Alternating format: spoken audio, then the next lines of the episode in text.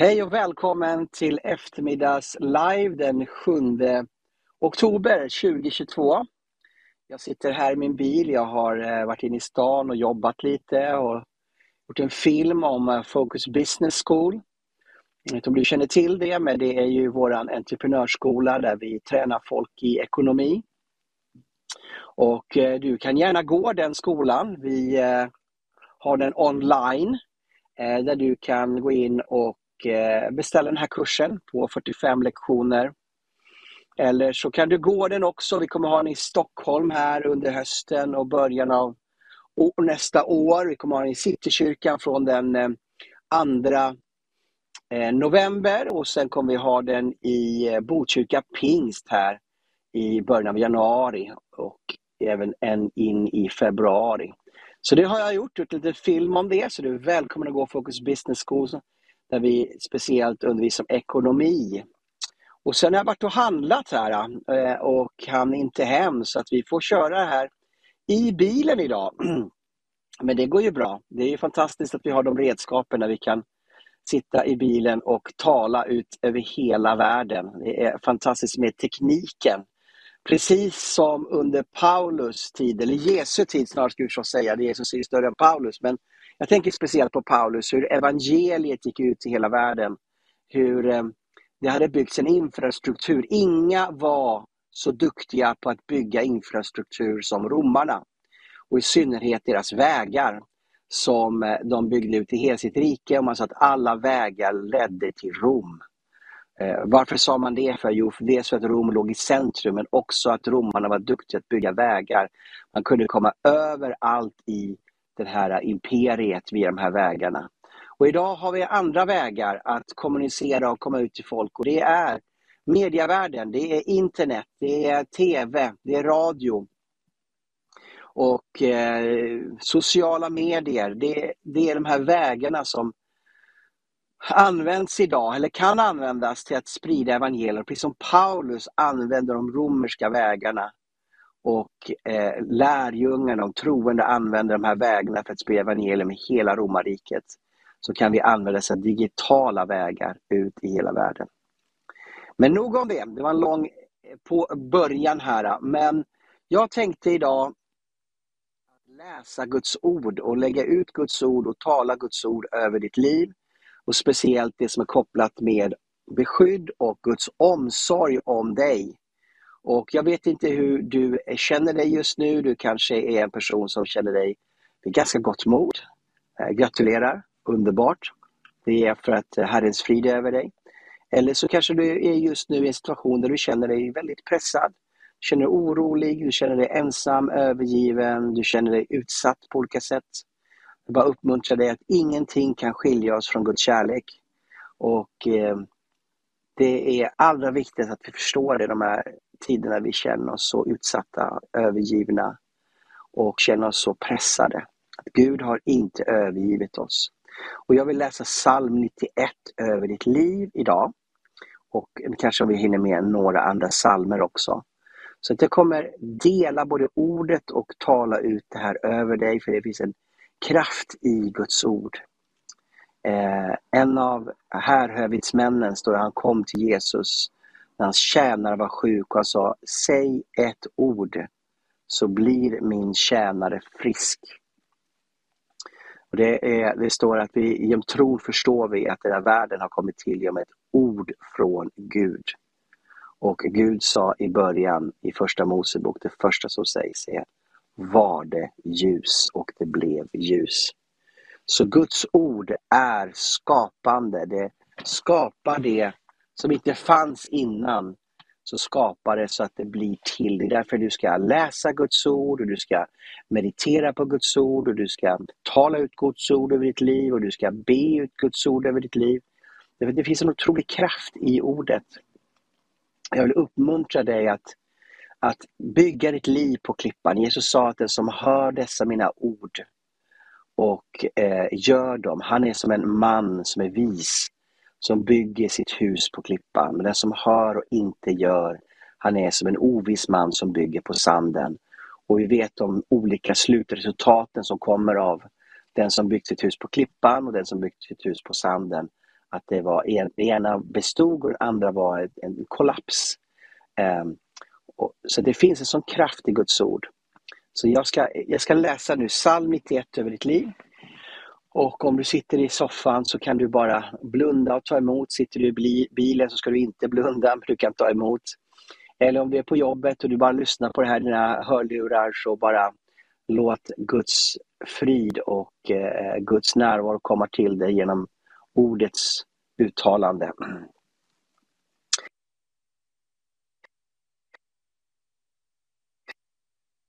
Det står så här, där, under den allsmäktiges skugga. Han säger, i Herren har jag min tillflykt. Gud som jag förtröstar på. Han ska rädda dig från fågelfängarens snara och från den förödande pesten. Med sina fjädrar ska han övertäcka dig och under hans vingar ska du finna tillflykt. Hans trofasthet är sköld och skärm. Du ska inte frukta nattens fasor, inte pilen som flyger om dagen, inte pesten som går fram i mörkret, eller farsoten som härjar vid middagens ljus. Om en tusen faller vid din sida, ja, tio tusen vid din högra sida, så ska det inte drabba dig. Med egna ögon ska du se hur de ogudaktiga får sitt straff. Ty du har sagt att Herren är ditt skydd. Du har gjort den högste till din tillflykt. Så vi fortsätter att läsa.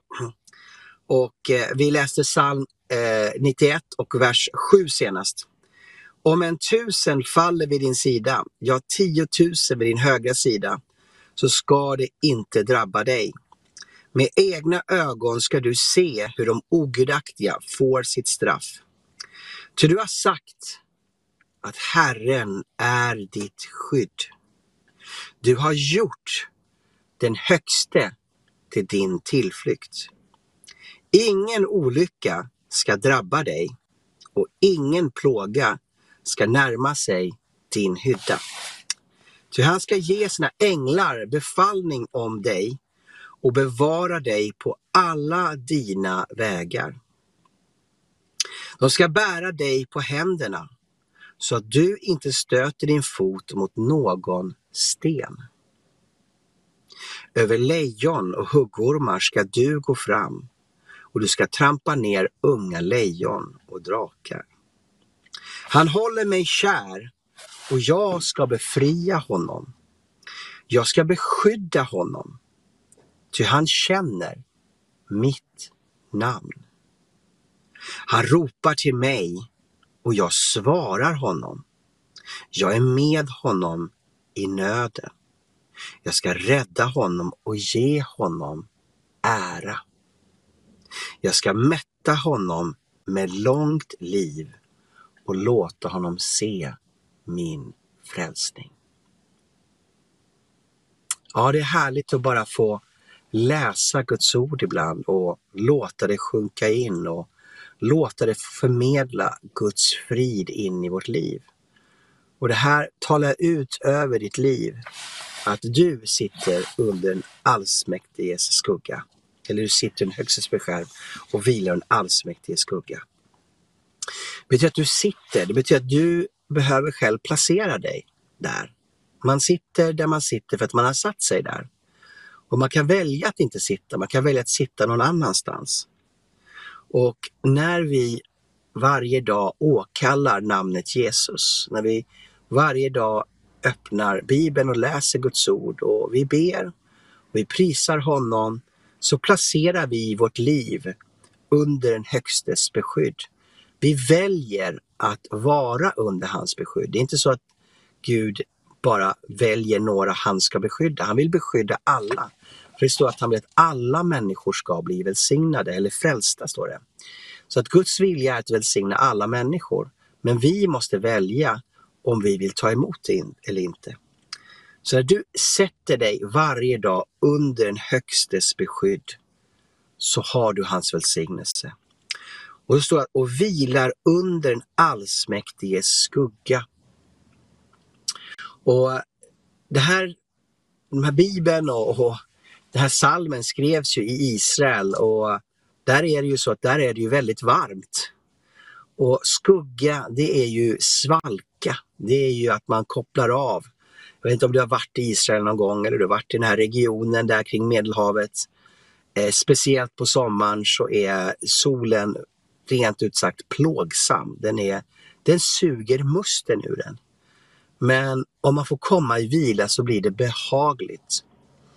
Och när vi står under Guds skugga så kommer vi in i en vila i vårt liv. Skugga kommer också i någonting som är större än dig själv.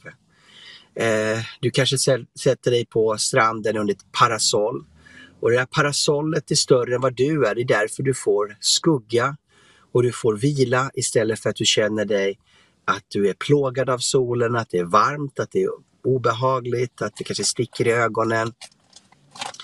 Men när vi ställer oss och förstår att Gud är större än oss, att han överskuggar oss. Ibland säger man att ja, men, han står i hans skugga ungefär som att den här personen liksom tar allt syre i luften och du liksom försvinner nästan i den här personens Eh, som personlighet. och hamnar i skuggan. Så är det som någonting negativt. Men det här är ingenting negativt. Eh, det här är någonting positivt när Gud är så stor i vårt liv att på något sätt vi hamnar i skuggan av Gud. Gud tar över i vårt liv. Gud verkar i vårt liv. Hur gör han det? Jo, att vi åkallar honom. Vi ser den här salmen av en person som sträcker sig efter Gud. En person som låter Gud vara i centrum av deras liv och förtröstar på honom. Man känner att man räcker inte till. Utan Gud blir stor i mitt liv.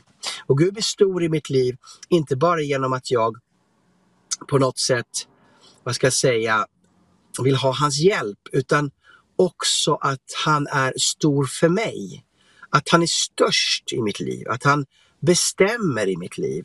Att jag ödmjukar mig under honom. Bibeln talar om att auktoritet, den kommer av att ödmjuka sig.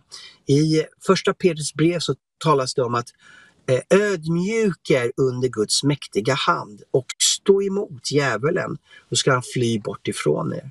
Så var kommer den här auktoriteten ifrån? Att vi kan stå emot djävulen, vi kan stå emot de onda krafterna. Jo, genom att vi har ödmjukat oss under Guds mäktiga hand. Alltså vi har blivit mindre inför Gud. Då får vi också auktoritet. Och när vi ser att han är störst i vårt liv, vi säger ske inte min vilja utan ske din vilja. Vi står inför en omständighet som känns svår, så vi jag litar på Gud att han ska hjälpa mig. Då hamnar vi i hans skugga, han är störst i situationen. Och då, då inträder en vila i vårt liv. Och det är det som kallas för förtröstan. Och så säger så här, eller är, jag vet inte vem det är som har skrivit den här, om det är David eller om det är de här Afas söner och liknande. Jag kommer faktiskt inte på det rakt av just nu. Kanske ni tittare vet om. Men det spelar ingen roll vem det var, det var ändå en helig ande som inspirerade de här människorna att tala ut det här ordet. Det står att han ska rädda dig från fågelfängarens snara. Och här har vi återigen liksom den här räddningen och fågelfängarens snara. Vad säger jag? Alltså det, det, är en fågelfängare som är ute efter att ta fågeln. Och eh, vi kan ibland känna oss som en en fågel. Jag vet inte hur du tänker på en fågel. Du kanske tänker det är någon som flyger i det fria. Men när jag tänker fågelfängare, snara och fågel som hamnar i snaran.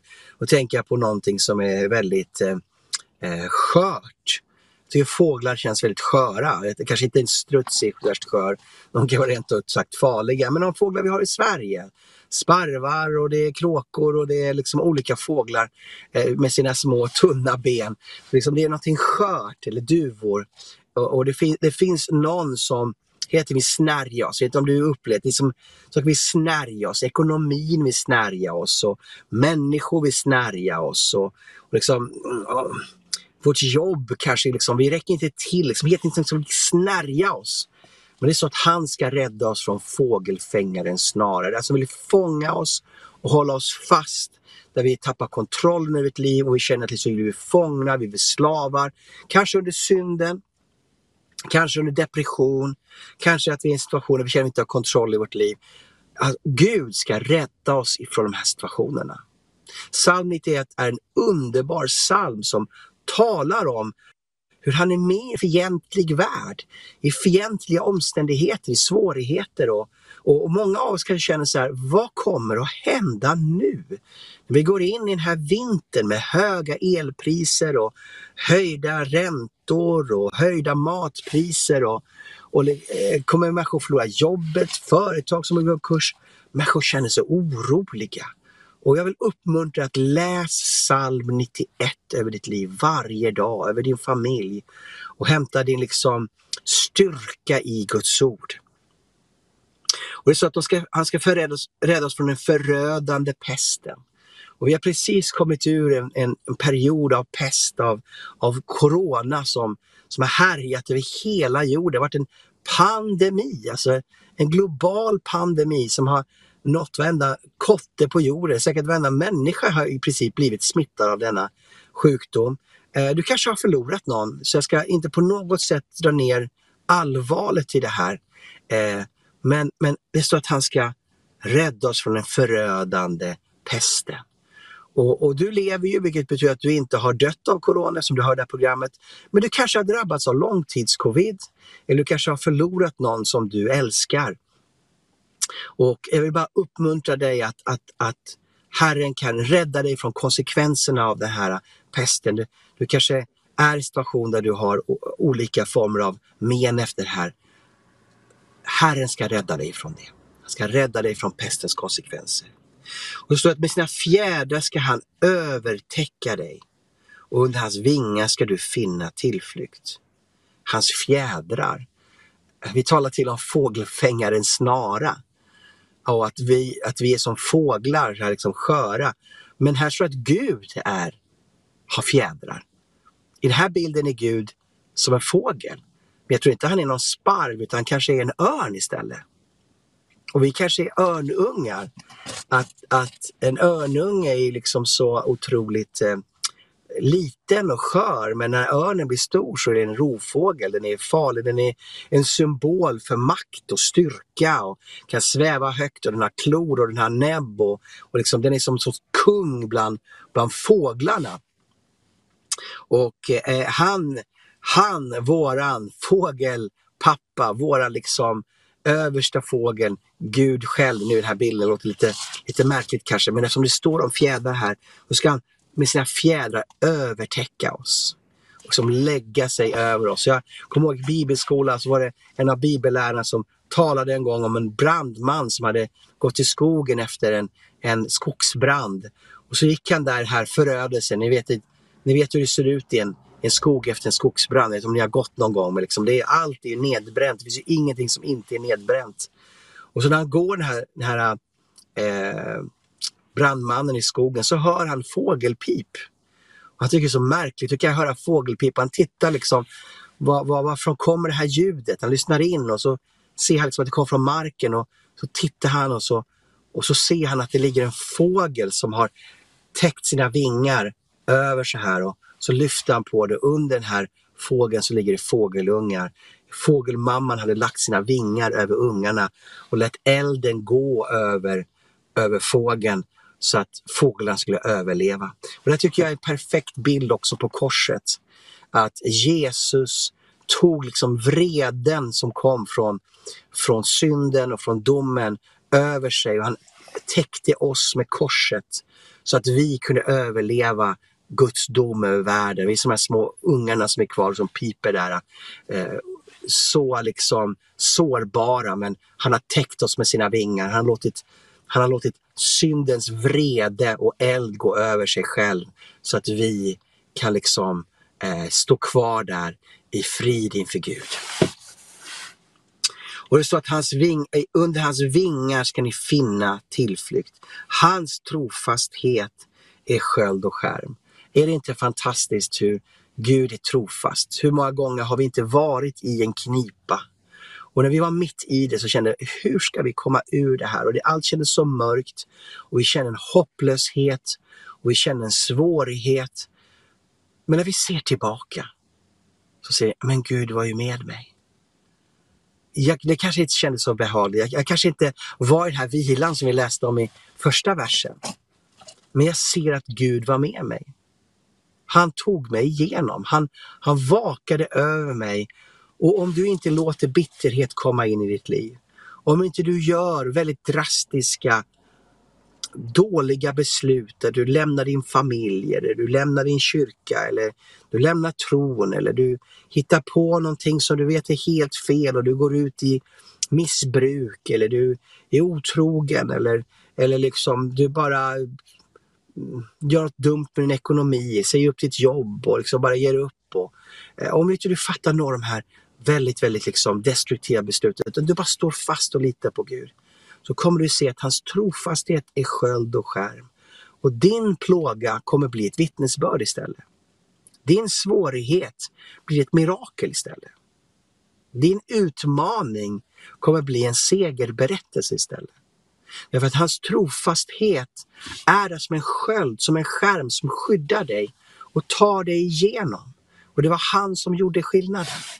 Jag vet att många har kanske hört den här historien och den är värd att lyssna på så många gånger. Och det här mannen som får en syn i natten och han ser det här fotspåret i sanden och, och, och ibland är det två fots, fotspårspar, eller vad säger fötter så att säga.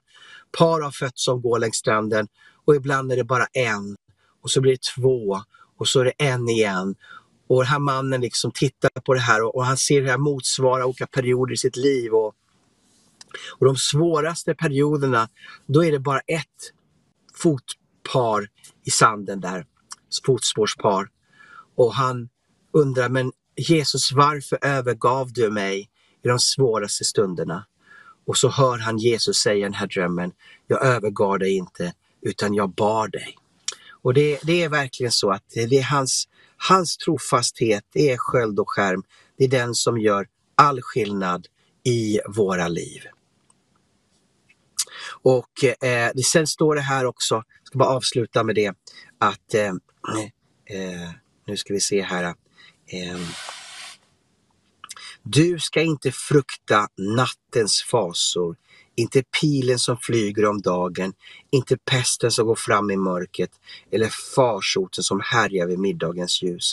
Om en tusen faller vid din sida, ja tiotusen vid din högra sida, då ska det inte drabba dig. Med egna ögon ska du se hur den ogräktige får sin lön. Vi kommer kanske se tider när mycket går över världen och jag bara talar ut över dig att om tusen faller vid din sida av farsoter, av pilar på dagen, av nattens fasor, vad den är för någonting, så ska det inte drabba dig. Du ska stå fast. Herren ska uppehålla dig med sin rättfärdighets högra hand. Gud välsigne dig och lyft din blick på Jesus, trons hövding och fullkomnare. Amen.